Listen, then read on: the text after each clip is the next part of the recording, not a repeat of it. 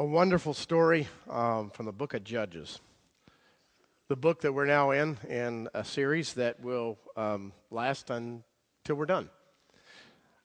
A series that's going to have a lot of interesting stories in it, and this is one of them. And I especially, I'm sure you do too, like stories that have twists and turns in them, unexpected ones, right? If everything's to be expected, it's hard to stay interested. But if the story takes unusual turns, it's fascinating. And I think this one does. As a matter of fact, one of my favorite movies is called The Usual Suspects, um, which is the motivation for my title, Usual Suspects, Unexpected Heroes. You remember The Usual Suspects? Some of you do. Isn't that a great movie? They think they got everybody lined up, and Kevin Spacey, it doesn't look like he could be the guy, and he turns out to be the guy. Oh, I just blew the punchline, if in fact you're going to watch it. It's an awesome movie. This story's not quite like that, but it has things that are normal or usual, right? Here's the normal or the usual. In the book of Judges, this always happens. The people of God walk away from God. They start worshiping other gods, and God says, Okay, have it your way. I think I'll just check out, if you don't mind. See what you can do about handling your own affairs. That's a an interpretation of what happened here. It says that God allowed the people to be oppressed by their enemies. The people of God were always oppressed by their enemies when they walked away from God, and God said, Okay, have it your way. That's the usual, that's the normal cycle in the book of Judges. What is unusual is the unexpected heroes in the story. God routinely delivers them, but He doesn't always deliver them with these kinds of people. There's basically several characters in the story that are important to the story. Two of them are not from Israel. One is Jabin, he's the king of the Canaanite nation that oppresses the people. That's the king. That's all you hear about Jabin. He's just the king. Then he has a commander, a general called Sisera. Sisera commands this huge army that could oppress Israel at any point. Then enter into this story a woman called Deborah.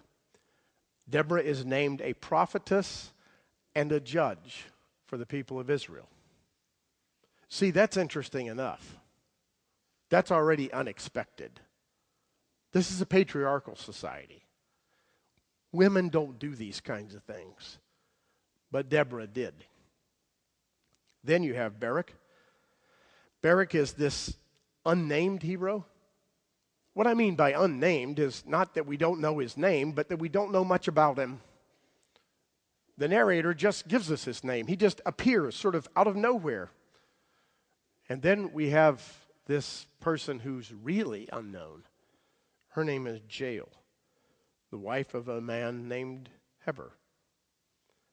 Now, with those characters in the story, the plot develops. Deborah is a judge and a prophet over Israel. Let's put it another way Deborah is the leader of Israel. End of story. Some people try, in my opinion, to handle this text in what I believe is a rather manipulative way to suggest that Deborah was a judge, but not really a judge, not quite like so and so, not a little. No. The plain sense of the text is this Deborah was the judicial and spiritual leader of all of Israel. Period. That's the way the story reads. And that's unusual really unusual. To put it another way, Deborah stands in the tradition of Moses, the one who was the judge of all the people, who settled all their disputes, who handled their details, who had the wisdom of God for the people, and Moses, the prophet, who got in a singular way a word from God in ways that other people did not, and spoke on behalf of the people, and had the authority to spiritually command the people. That was Deborah.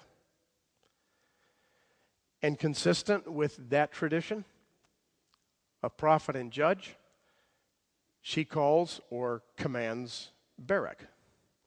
She gets a word from God, and the word is, I want Barak to lead an army against Sisera. So she calls Barak and says, God said it's time to go and defeat these people who oppress the nation of Israel. So Barak enters the story. Apparently, he's a military leader. But I say apparently because we don't really know that according to the text, except later. He leads people in a military campaign. But we don't know him as a great general in Israel. We just know this man, man named Barak is called by Deborah to do God's will, which is to lead the people in battle. Or to put it another way, he's not like Joshua. He doesn't have a long standing reputation of routing the enemies of God. Not the way the narration reads, he's just called. We assume a military leader, I think a proper assumption. The narrator calls him seemingly out of nowhere. And when he's called, his immediate response, you'll recall from the reading of the text, is, Well, okay. I'll do it under one condition, Deborah, that you go with me. And it is implicit, I think, in Deborah's comment that she's criticizing his faith. She doesn't say it in so many words. She just says, Well, all right, but because of the way you have approached this, because of the kind of yes you've given me, a woman will get the credit for this battle. There's something else interesting about Barak.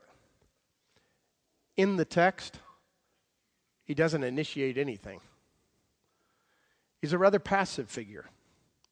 He's somewhere, not well known according to the narrator, called by Deborah, and then when called, it's as though he just stands and waits until Deborah says to him, It's time to go.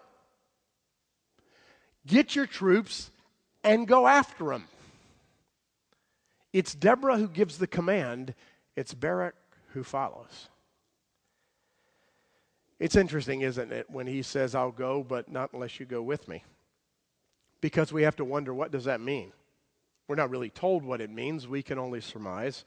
And um, one thing we might believe it to be is that Barak, well, he knows who the leader of Israel is. And he realizes that if he goes out and calls people to battle, they're really going to want to know did the leader think it was a good idea? So perhaps, just perhaps, Barak is asking Deborah to be alongside him because she brings leadership authority that he didn't have. Or maybe this as well as that she he asked Deborah to be alongside him because he wants her spiritual, mystical, God blessed presence. Deborah, I'll do this, but I got to have you there. You're the one who hears from God. You've got the spiritual blessing. Everybody knows you as the leader. But you got to be there, or I'm not going. You know, there's a uh, contemporary and ancient stories that are similar to this, where leaders of nations um, rely uh, sometimes heavily, sometimes almost surreptitiously on a spiritual leader, advisor. Remember the uh, famous story, classical story that turned into historical, turned into a movie, Ale- um, Nicholas and Alexandra. Uh, Nicholas, the Tsar of Russia, Alexandra, his wife, and uh, Alexandra really leaned on, and vicariously through her, so did Nicholas, lean on a spiritual leader of questionable repute. Rasputin was his name. He apparently had healed uh, Alexandra's son, She relied on him heavily. She wanted him around. She wanted this kind of mystical presence there.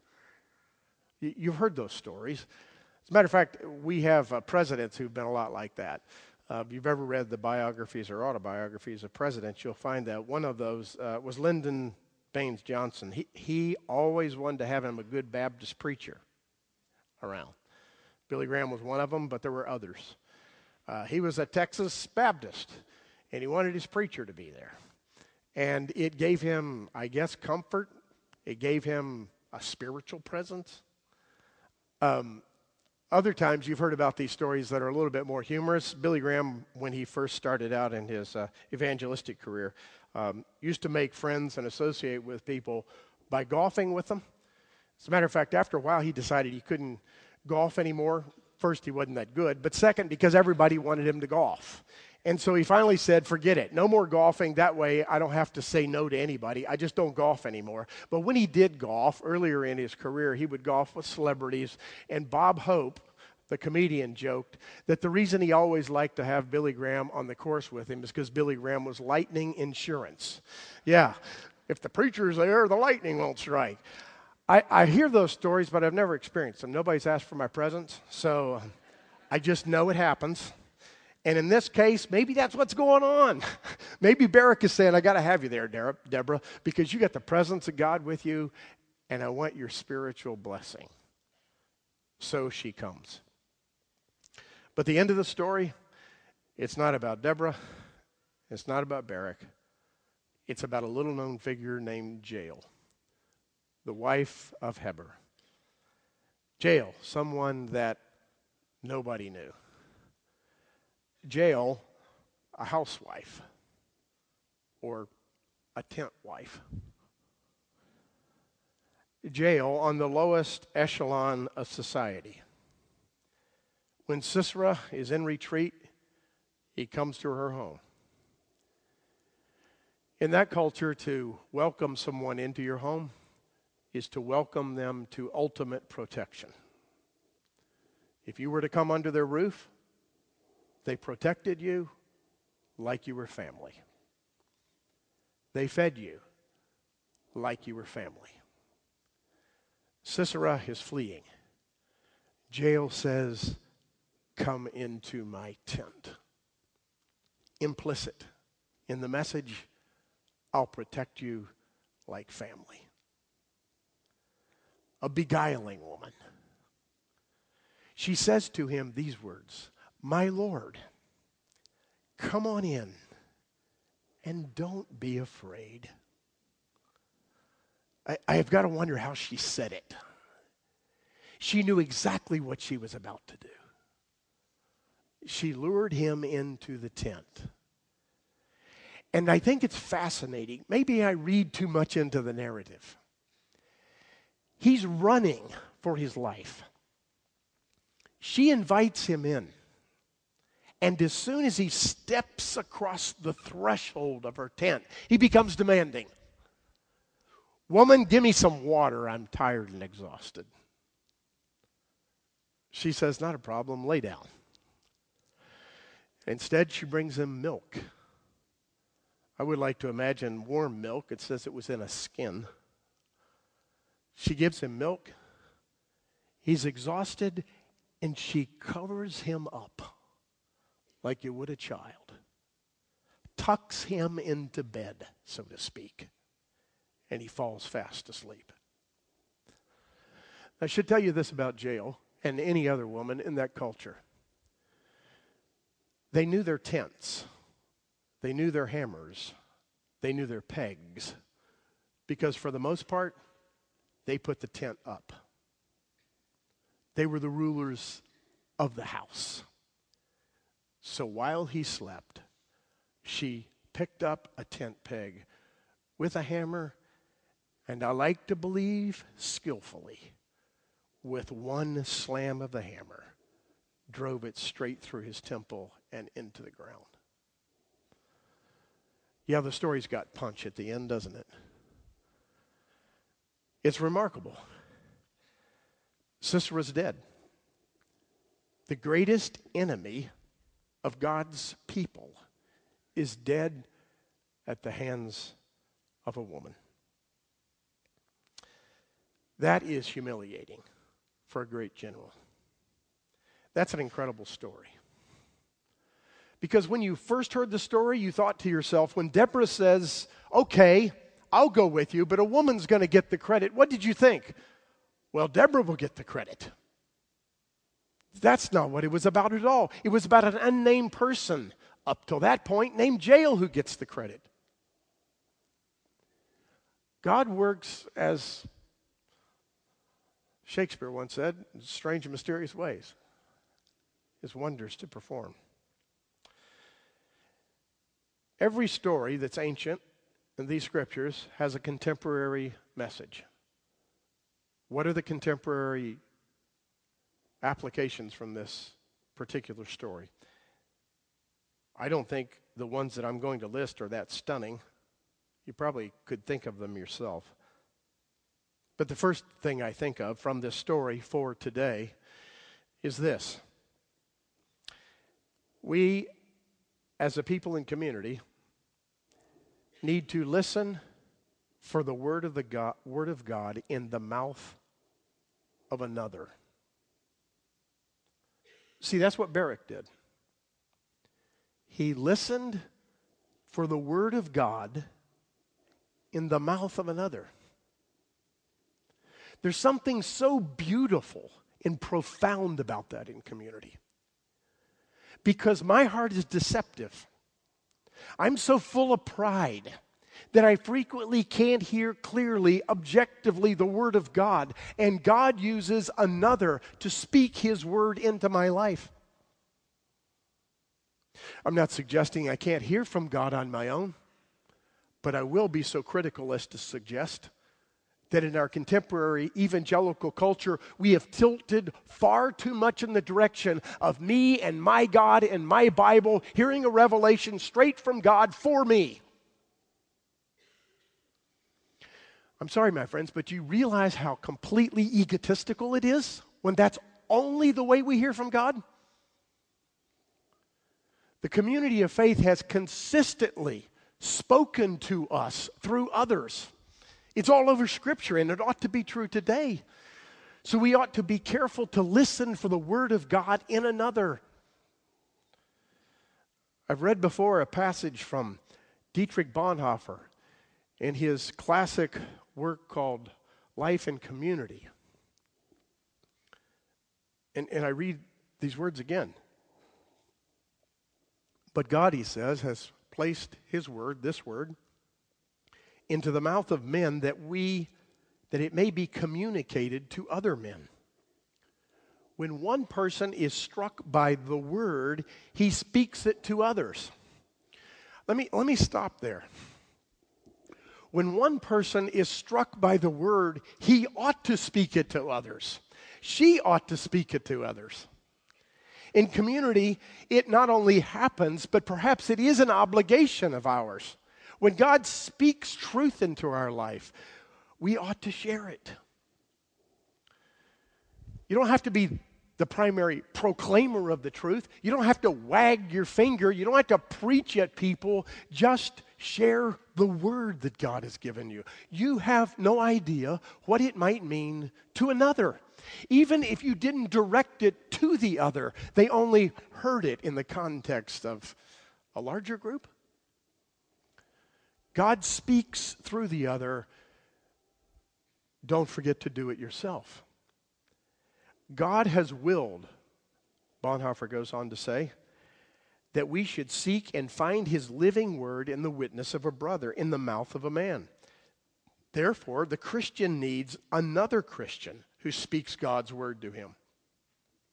He needs him again and again. He becomes uncertain. That's you and me. When we become uncertain, we need that other brother again and again. Because when he becomes uncertain and discouraged, for by himself he cannot help himself without belying the truth. Self deception goes deep. He needs his brother, a man, as a bearer and proclaimer of the divine word of salvation. He needs his brother solely because of Jesus Christ. The Christ in his own heart is weaker than the Christ in the word of his brother. His own heart is uncertain, his brother's heart is sure. My friends, haven't you been there before? I hope you have. It's a wonderfully helpless, divine place to be. When your heart is weak and your faith is like a flickering flame. And the heart of Christ in another brother is certain and confident and bold. And he speaks into your life. She says, My friend, I have a word for you. As we go forward into this new year, we ought to live life in community, anticipating that God will speak through another. The second thing I see uh, in this story is this we ought not always to listen for God to speak in another, very important, but we ought also not put God in a box. See, if you were reading the Old Testament from Genesis straight up through this story, you could have never in expected this occurrence. You never would have expected a woman out of nowhere named Deborah, who has virtually no history, to be the leader, spiritual and judicial leader of all the people of Israel. You just wouldn't have expected it. Why? Because you got Aaron, you got Moses, you got Joshua, you got Abraham, you got Isaac, you got Jacob. The list goes on, and they're all men. And then there's Deborah. Because God does what God wants to do. And He smashes our paradigms. And if we keep God in the box, He'll be a little itty bitty God one of our own creation. So this story tells us don't keep God in the box. He's going to work his ways in unexpected ways. Maybe we should expect the unexpected from God. Once again, I quote Dietrich Bonhoeffer in that same book where he suggests that God speaks and acts through another in ways that just mess up our paradigm. We look at it and say, that couldn't possibly be God. First, he couldn't speak through that person because he's not equipped for it. She's not the image of God. And by the way, they irritate me. Bonhoeffer says, no. I want you to remember something. God does not will that I should fashion the other person according to the image that seems good to me. That is, my own image. Rather, in his very freedom from me, God has made this person in his image, not mine. I can never know beforehand how God's image should appear in others. The image always manifests a completely new and unique form that comes solely from God's free and sovereign creation. Can I just insert a little theology? Just real quick. Sometimes our doctrine of sovereignty, how God works, is its own human construction and we put God, the sovereignty of God, in a box. Or let me place it with other words like this we need to remind ourselves that the sovereignty of God is the absolute freedom of God. God will do whatever God chooses. And He might really surprise you. Bonhoeffer goes on to say this To me, that sight, that person, may seem strange and even ungodly.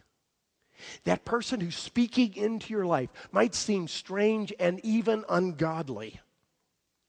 But God creates every man in the likeness of his Son, the crucified one.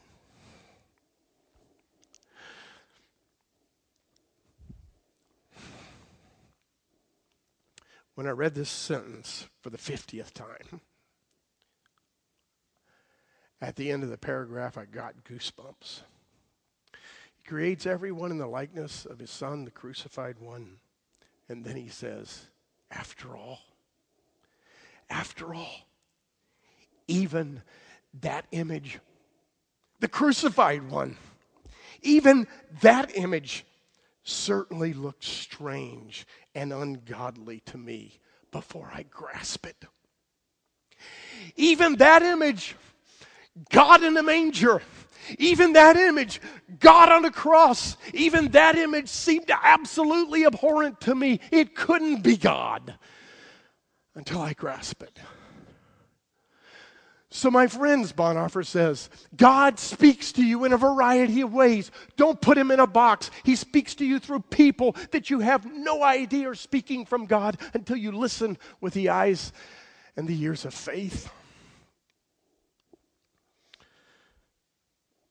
So, our lessons from this story are these listen for the Word of God in another. What a blessing it is. It takes it out of our hands. The second lesson is don't put God in a box because He's going to mess up your paradigm. Let Him speak. The third lesson is really simple. When God speaks, be willing to follow. You know what? We give Barak a hard time. I gave him a hard time. Yeah, he said, I'll do it if you go with me, Deborah. But at the end of the day, he followed. When God called, he followed. When 900 chariots of Sisera bore down on the foot soldiers of Israel who had no chariots, he followed. When he felt like he wasn't the leader, still, he followed. That's a word for us. When you feel absolutely incapable of doing what God called you to do, follow anyway when you're called through the voice of another to do something that you think is outside your area of influence, and it's from God, follow anyway. When the obstacle seems like a mountain, follow anyway. Because that's what you're called to do. Follow God. Listen for his voice at another don't put him in a box. And when the word comes, follow. Let's pray.